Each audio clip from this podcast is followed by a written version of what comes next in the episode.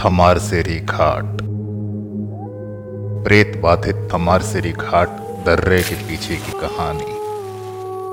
अपनी प्राकृतिक सुंदरता के लिए प्रसिद्ध केरल का वायनाड जिला थमारसेरी घाट दर्रे का घर है, जिसके बारे में माना जाता है कि ये करी नथनंदन नामक एक स्थानीय आदिवासी की भटकती आत्मा द्वारा प्रेत बाधित है। ऐसा कहा जाता है कि अतीत में जब ब्रिटिश लोगों ने भारत पर शासन किया था तब वायनाड का मार्ग कुछ स्थानीय जनजातियों के लिए ही जाना जाता था।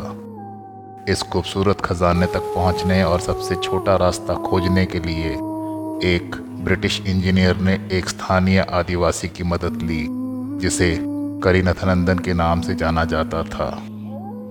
एक बार जब इंजीनियर को रास्ता मिल गया तो उसने निर्दोष व्यक्ति को मार डाला ताकि वो रास्ता खोजने का श्रेय ले सके।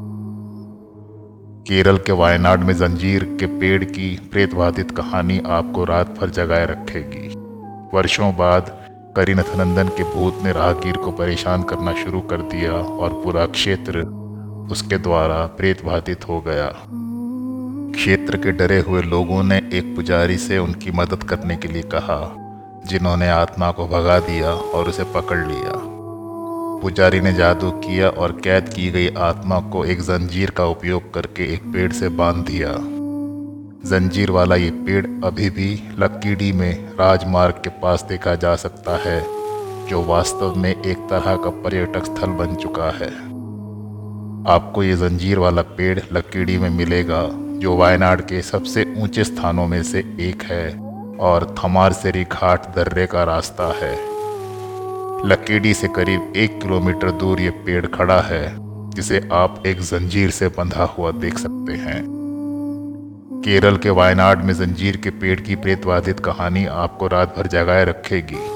खैर, वर्षों से पेड़ स्वाभाविक रूप से लंबा हो गया है, लेकिन अविश्वसनीय रूप से पेड़ के साथ साथ जंजीर भी लंबी हो गई है। ये वास्तव में बढ़ रहा है, जो गंभीर रूप से डरावना है। एक ऐसा तथ्य जिसका कोई स्पष्टीकरण नहीं है।